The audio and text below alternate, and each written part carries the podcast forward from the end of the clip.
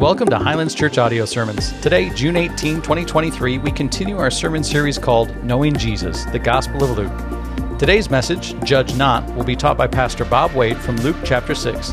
But first, here's a quick recap of last week's sermon. Who are the hard to love people in your life? A family member you just don't click with, you just don't get along with.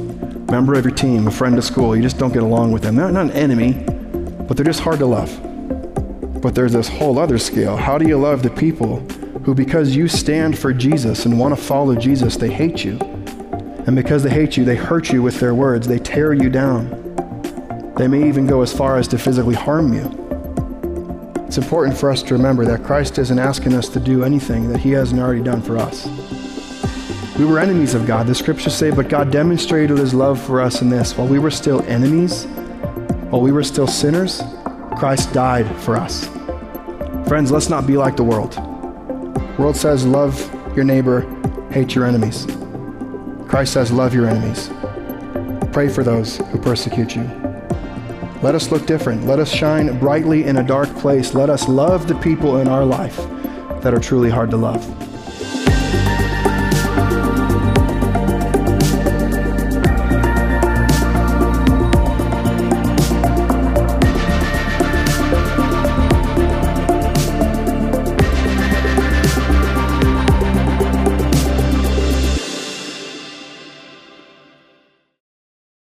Ask you a question. I did a little survey this week in the office, and I just wanted to see maybe how you would respond to all this too. You're not going to have to respond out loud, but I want you to think about what you'd say here. Here's the question What do you think is the most quoted verse in the Bible? Not the most well known, but the most quoted verse in the Bible. Now, I will tell you, uh, and if you could think of one maybe that's popped into your mind, I would tell you that uh, John 3.16 kind of ran away with it. You know, I mean, obviously that's the one that so many people turn to for God so loved the world that he gave his only, God. you know, that, that's, number two behind that was uh, one from Paul's writing in Philippians chapter 4, where he says, I can do all things through Christ. I will tell you that mine that I submitted um, finished last. It got one vote. Me, okay? Now, I still think I'm right. Let me tell you why I think Luke chapter 6, verse 37 is the most quoted verse in all of the Bible. Jesus is speaking here, and the words are, Do not judge. I think that's quoted more than anything else I've ever heard in my life.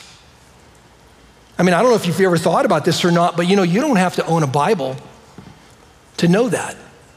You don't have to attend church to quote that. You don't have to even believe in God to know that that's exactly what Jesus said. That was his message. Isn't that kind of ironic? That you wouldn't have to believe or to follow Jesus' teachings to know it? That's because judging is not a faith issue, it's a human issue. It's a fleshly issue. That's why Jesus, here in Luke chapter 6, since we started it a couple of weeks ago, has, has been telling all these people who claim to follow him over and over again I want you to be different. You need to look and sound and carry yourself different than the world. Be different. Specifically, here, it has to do with judging and, and not being judges like the world. And the question is, what does he mean when he says judging? Because people misinterpret this all the time. I've had people, you know, look right at me and just say, hey, I've never judged anybody ever on anything. They can do anything they want. And here's why because I don't want God to judge me. Well, just to be clear here, you're wrong and you miss the point. Let me show you what I'm talking about. If you're here in the passage in Luke chapter 6 and verses 37 through 42, that's the passage that was given to me. We're going to stop, but we need to do something here. We need to add verse 36. Now, if you look, you might see that there's a little bit of a gap between 36 and 37 in your Bible. Let me just be really clear. In the Greek language, this is what the New Testament was written in there, okay? In the Greek language, there is no gap. In fact, at the very beginning of verse 37 is a little Greek term there that's not listed in your English version. It's the word kai. It means and. These, this is one sentence. It's the same breath. It flows together and it changes dramatically how we look at the whole issue of mercy and judgment. There's a reason why we sang that song, Mercy Triumphs Over Judgment, because that is a biblical truth that Jesus is going to mention here. Look what he says starting in verse 36. He says, Be merciful, even as your Father is merciful. Judge not, and you will not be judged. Condemn not, and you will not be condemned. Forgive, and you will be forgiven. Give, and it will be given to you good measure, pressed down, shaken together, running over, it will be put into your lap. For with the measure you use it, it will be measured back to you. He also told them a parable. Can a blind man lead a blind man? Will they not both fall into a pit? A disciple is not above his teacher, but everyone, when he is fully trained, will be like his teacher. Why do you see the speck that is in your brother's eye? But do not notice the log that is in your own eye? How can you see, or how can you say to your brother, Brother, let me take that speck that is in your eye, when you yourself do not see the log that is in your own eye? You hypocrite. First take the log out of your own eye, and then you will see clearly to take the, log, the speck that is in your brother's eye. This, this passage here is really important. And, and it, it's important that we understand. We're going to start off here and be very clear that before Jesus gets to what we mentioned there about justice and about forgiveness, is mercy. Mercy here in verse 37 is a command. This is not a part, that, it's not like the great suggestion. It's not a hopeful statement. It's not, I wish. This is a command as believers in Jesus Christ, you and I ought to be merciful, do our best to be merciful like the Father is merciful. We are not to be like the world, we are to be different. That means because, you know, in, in, the way this is all lined up in the scripture, 36 to 38, 36 being about mercy, that mercy should have an effect on judgment. Keep your finger here for a minute. I want you to go over to the right to James chapter 2. James chapter 2.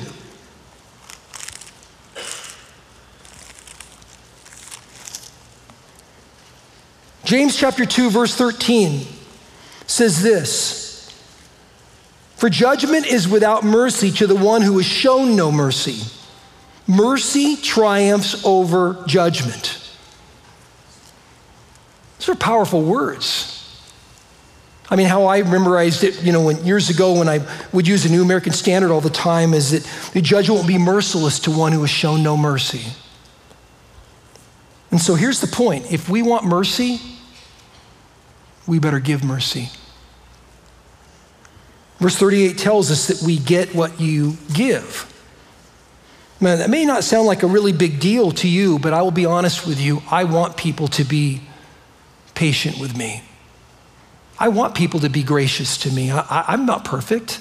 I mean, I want people to be kind to me. I, I, I want people to be merciful to me. And so if I want those things, I need to be those things as well.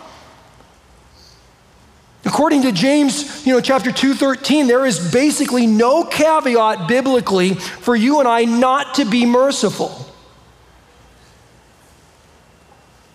You know, we're kidding ourselves if we think, well, you know what? I don't really need to have a merciful attitude. I, I, I believe the right things, you know, and I'm, I'm, I'm trying to do the right thing, but I don't have to be merciful. You know, I wasn't raised that way, or that's just not my personality. You're kidding yourself. Peter was as rough, and it's, I mean, you, know you heard that term, you know, cuss like a sailor. Peter was a sailor. I mean, he was about as rough as you could possibly get. This is a guy that pulls out a knife in the garden and wants to take the Romans on. This guy is as rough as you can possibly get, and yet he's completely changed by Jesus. Paul who very likely was guilty of murder and is this hyper legalistic guy, gets changed completely by Jesus, by trusting in Jesus. When we do that, it changes us. In 2 Corinthians chapter 5 verse 17 it tells us that the old that old sense that I see something and I don't like it so I'm going to judge you as, as being evil and wrong that old is supposed to go away and the new comes. What's the new? The Holy Spirit living inside of me, working inside of me, creating something new. We're not supposed to be thinking like or responding like the world responds. We're to be different. And so, Jesus here in verse 37 will use two negatives that will be followed by two positives to describe what a merciful life a life that's, that's given over to the Father, what that merciful life actually looks like. Now, let me go back and read it again so we get it one more time here 36 and 37. Be merciful even as your Father is merciful, and judge not, and you will not be judged. Condemn not, and you will not be condemned. And so, before judgment, before condemnation comes mercy. When you read it in context, it's very clear.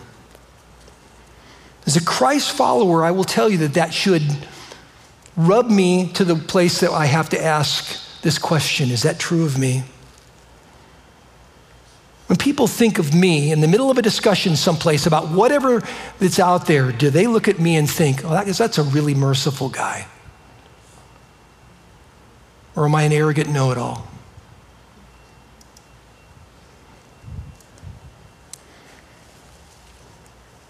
we are called to be merciful. There's a difference between mercy and grace. I don't know if you know that exactly. You know, we're not called to exercise grace here. We're not called to give them, we don't give them eternal life or we don't, give them adoption into God's family. We don't give them peace with God, but we're called to be merciful. Mercy is a, is a different thing. It's, it's, it's not giving them what they actually deserve. I mean, they could be doing something completely wrong, and mercy comes along and doesn't mean I don't condemn them at that point.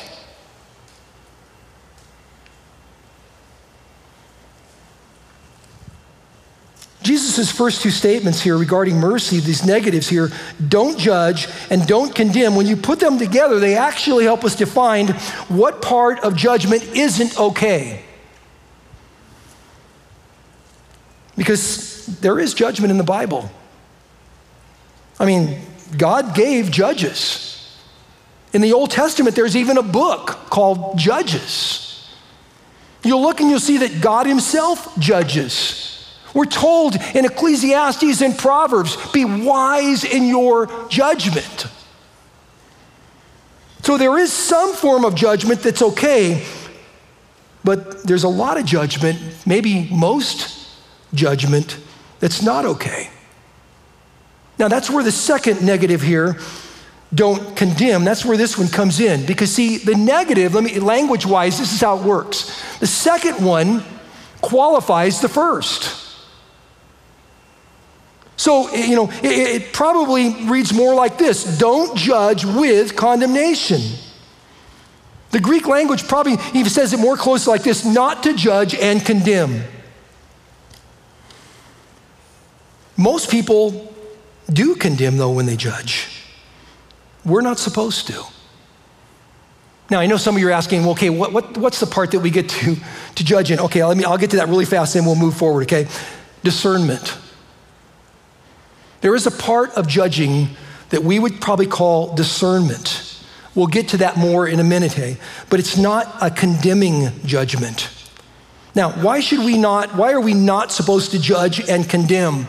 Well, there's two reasons. One is because judgment with condemnation is God the Father's role, not yours, not mine. We're not the final authority on life. We don't see everything. We don't hear every prayer. We don't understand where every heart is at before the Lord. We don't get the chance to see that. We don't have that ability. And so, for us to place ourselves in a position of judge where we usurp God's authority to make those decisions places us in a bad spot. Even Jesus in John chapter 3, verse 17, when he follows off those famous words, you know, that, that for God so loved the world that he gave his only begotten Son, you know, that verse 16. He follows it in 17 and he says, I did not come to condemn the world. What Jesus is saying is that wasn't even his role, it's the Father's role, not ours. The second reason why judgment and condemnation is God's role is he's perfect. He judges perfectly. In fact, in Psalm 75, verse 2, he makes an amazing statement there. He says, I judge with equity. I, I was trying to you know, get a, a better grasp exactly on what that word means. It doesn't just mean fair, it means perfect. I judge with all of the information, with all of the, I judge perfectly. Do we? No. In fact, that's why the book of Romans, we just finished, you know, a, almost a two year study of the book of Romans. Romans warns us against judging with condemnation. For example, in Romans chapter 2, verse 1, it says, Therefore you have no excuse, O man, every one of you who judges, for in passing judgment on another, you condemn yourself. Or Romans 14, 10, why do you pass judgment on your brother? Or you, why do you despise your brother? For we will all stand before the judgment seat of God. This is maybe even more than you could even possibly think of. I'll give you a perfect example, another one. In Jude chapter 1, there's a little, I mean, that's probably not the place that most of us have done a lot of reading, right? Jude 1. Let me just read the, the, the passage here and then I'll tell you what it means. It says, But when the archangel Michael, contending with the devil, was disputing about the body of Moses, he did not presume to pronounce a blasphemous judgment, but he said, The Lord rebuke you. In other words, the archangel Michael, which is a really big deal and sort of oversees all of the angels, not even he comes along and judges. That's the Father's thing. The Father rebuke you, not me.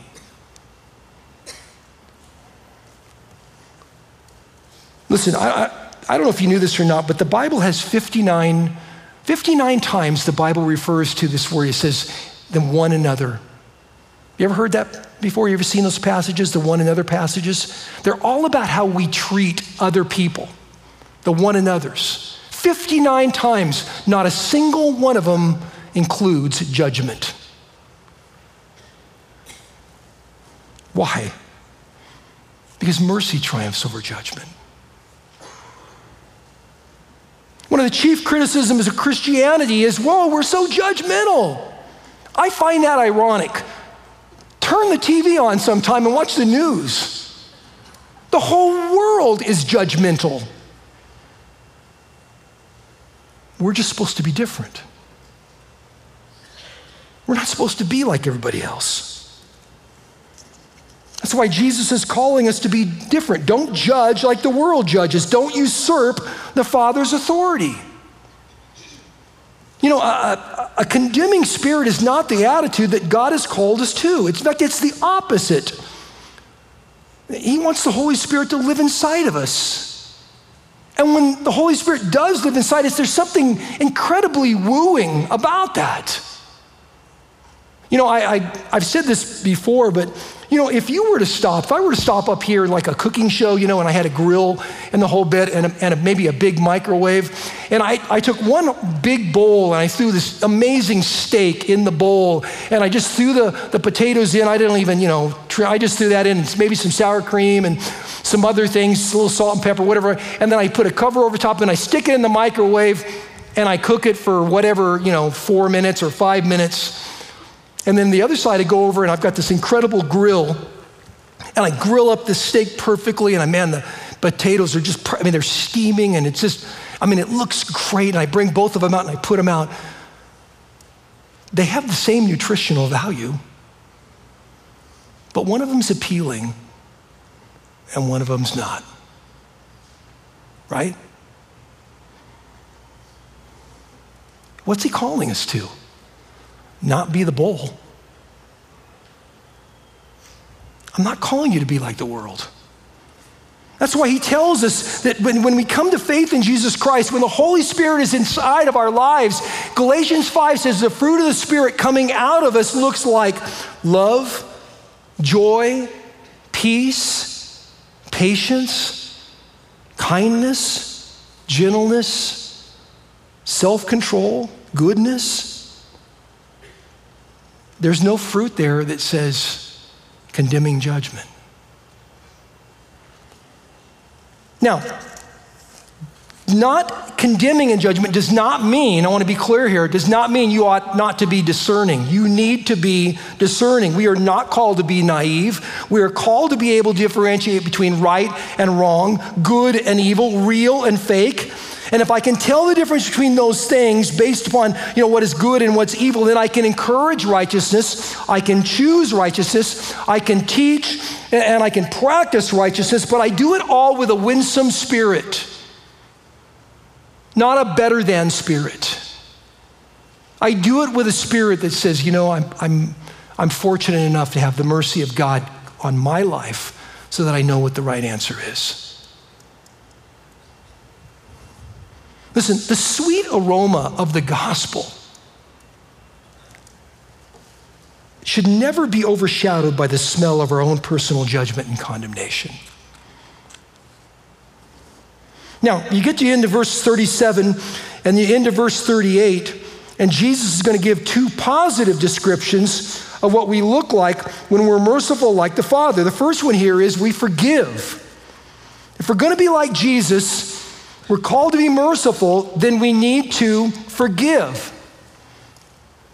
As I was studying for this, I started, you know, I, again, I write questions to myself all the time when I'm studying because I can think, you know, a little bit better like that. Uh, the question I started asking is Are there people that I haven't forgiven? I mean, are there people that I'm sort of holding it up like I'm better than them and I'm just going to wait till they grovel a little bit more? Are there people I'm given the silent treatment, which is the lowest form of communication known to man?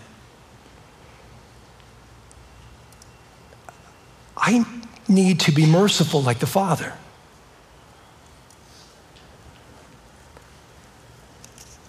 Are there individuals out there? It's just waiting for me to say those words, man, I love you, I forgive you, I'm so sorry. I should have forgiven you a long time ago, and I'm, it was wrong of me. I mean, just let me, let me make a little statement here, and you tell me whether you would say yes or no. We are like Jesus when we love. Yes. We are like Jesus when we serve. Yes. We are like Jesus when we forgive. Yes. We are like Jesus when we're merciful. Yes. We are like Jesus when we judge. No. He's perfect. I'm not. We are to forgive like Christ forgive. Now, the second thing, second positive he gives here, he says, is to give in verse 38. Again, the second, quali- uh, second positive is a qualifier of the first. To forgive, we are to forgive not reluctantly, but we're to forgive freely. To give is, is to be Christ like. Jesus himself came to give. It's the opposite of human nature. I mean, think about it. You ever watch, you know, little kids get out and play and there's a bunch of toys and, and you know, if you haven't done this, you should go over and you go to the children's building and watch this sometime. All these toys out there and then another little kid comes up. They grab a toy and they go, yours, yours. No. I mean, they start doing this, mine. Ah! You know, I mean, they yell at each other. Why? It's human nature. It's, it's, it's who we are, it's, it's our flesh crying out. But it's not supposed to be the way we are. Notice when Jesus says here, after we forgive and when we give, Jesus says, You will get back. Let me read that to you. Verse 38. He says, And give, and it will be given to you, good measure, pressed down, shaken together, running over, we put into your lap, for with the measure you use, it will be measured back to you. Now, let me be really, really clear. This is not a get rich scheme. This is not, oh man, I'm going to go put this money in the offering and then Jesus is going to give me like a hundredfold. Yeah. You know, no, that's not what this is about. The context here, again, is the idea of being merciful and forgiving. And so, what he's, he's not, not saying this is karma or anything like this. What the promise here is you will be blessed. You'll get forgiven so easily. People will be gracious to you and merciful to you because that's how you live life.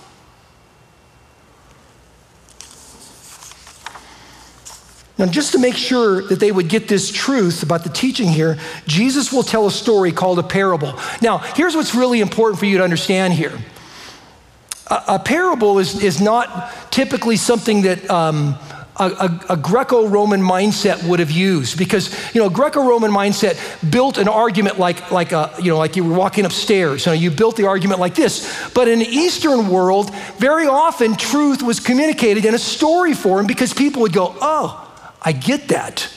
And so Jesus, because he was Eastern mindset, you know, taught with parables. He would tell a story that you'd go, "Oh, I get that." So he's going to tell them a story here, starting in verse 39. Listen to what he says. And he also told them a parable Can a blind man lead a blind man? Will they not both fall into a pit? The disciple is not above his teacher, but everyone, when he is fully trained, will be like his teacher. So he's making a statement here. You need to focus in on you. Be very careful who you follow, because if they stumble, you stumble too. If they lead you down the wrong path, you go down the wrong path too. That's why we can never get away from the book, people. It doesn't matter what I think. I'll be honest with you. It does not matter what anybody that stands in a pulpit thinks. It only matters what God's truth is. And in doing that, I just want to be really careful and tell you here that you have to have a form of accountability set up in a church to make sure that as you're working through the scriptures, there are competent people that are going, let's stay right on track. Because it's not about manipulating. It's not about any of those things. It's always about what does God's word have to say. So, how do you know then that I would fall if I'm following the wrong teacher? Because verse 40 says, A student is not above his teacher. If they lead you down a path that causes you to stumble, they will stumble, you will stumble as well. So choose carefully who you would follow. Now, a part of that parable keeps going here because he takes off in verses 41 and 42 and he says, Why do you see the speck that is in your brother's eye, but do not notice the log that is in your own eye? How can you say to your brother, Brother, let me take the speck that is in your eye, take out the speck that is in your eye, when you yourselves do not see the log that is in your own eye? Jesus is here telling them you need to examine your life before you launch into examining others. Don't look for imperfections in other people. Don't look for the speck in someone else's eye. Look at yourself first. Get the log out first. Take care of your issues first. I'm going to be honest with you, this is not an easy thing to do because, you know, by and large, as human beings, we pretend we have no issues. I got it under control. I got it all under control. Your issues are way worse than mine. Let's talk about yours. It's so interesting here because Jesus calls this person in verse 42 hypocrite. Yet to us, you know, to us, the word hypocrite means someone who says one thing and does another. That's a hypocrite. But here it's the idea of not being spiritually authentic, not being who you were born spiritually to be. The Greek word here for, for, for hypocrite is the word actor. It means actor. An actor in those days didn't put on makeup they put on all the clothing and everything, but then they held up a mask. Sometimes the mask would fit over their, their face, but sometimes they would hold it up and it had a stick in front of it, and there was a mask on. And so if they're playing, you know, a role uh, that's a happy role, they simply wear a mask. It has a happy face on it. If they're playing a role that's a sad role, then they've got, you know, the other way, a sad face on. But here's the point the mask hides the real you. You could pretend to be something that you're not. You could just simply be an actor. You could be playing a very happy role when really you're torn up inside. What Jesus is saying here is being an actor might be fine on stage, but it's not who you were meant to be spiritually. You know, I'm going to ask the worship team if they'll come back and, and join me. Hypocrisy at its core says, don't look at me, look at them. The world would be a better place if they changed. The world would be a better place, you know, if, if, if you could just forget the log that's in my eye and notice that speck that that guy has in his over there. That's being spiritually inauthentic. It's acting holy, it's wearing that holy mask. But the fact that you have no mercy means that something is desperately wrong with you. See, Jesus here in, in chapter 6 of Luke is calling us to live differently. And I will tell you, I, I told the first hour this too, and I, I don't want to kid you on this. This is maybe one of the hardest messages I've ever given my whole life.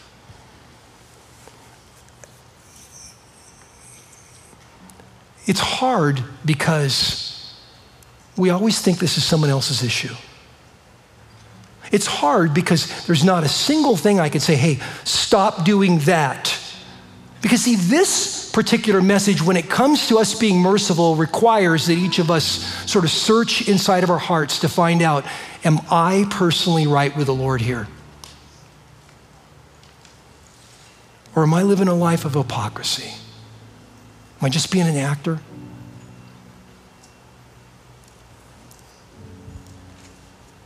we were called to be merciful. This is a tough message.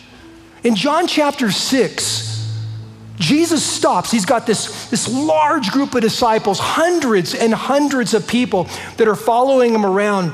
And he, he makes this hard statement about what it means to follow him. And it says that many of them stopped following and never followed him again.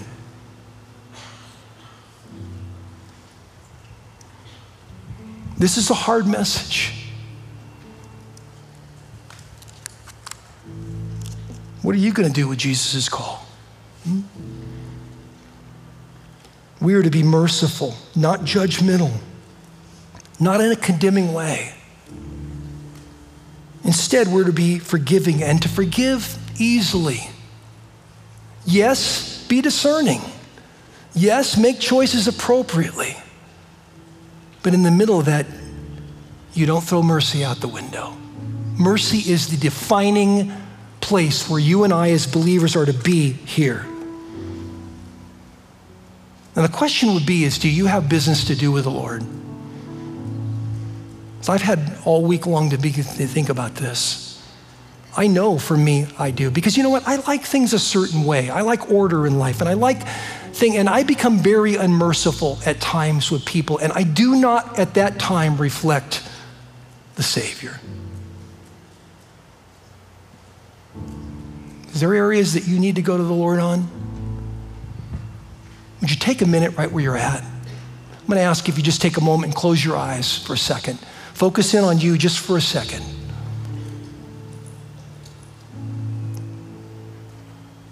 Some areas that maybe you've just allowed the world to make you angry at other people to the point that you condemn them and you're hateful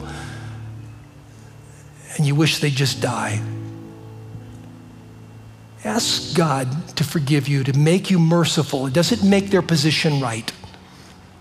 It makes us who God wants us to be so that we can reach out to them.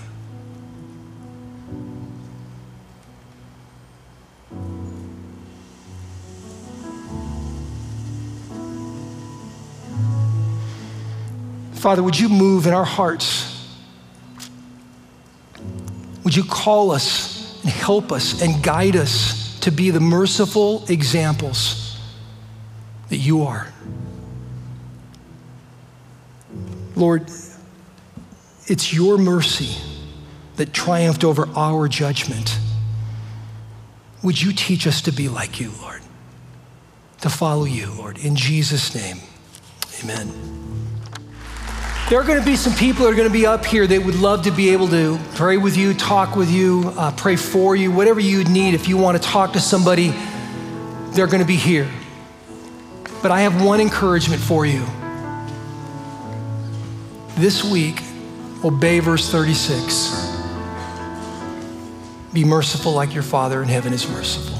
And just see what happens. See what God does when I'm not talking about, you know, don't give in to somebody's position. I'm talking about you just simply being merciful in life and in the conversation, whether it's your home, whether it's your work, whatever the case may be, be an instrument of God's mercy and see what God does. God bless you. Love you all. Have a great day.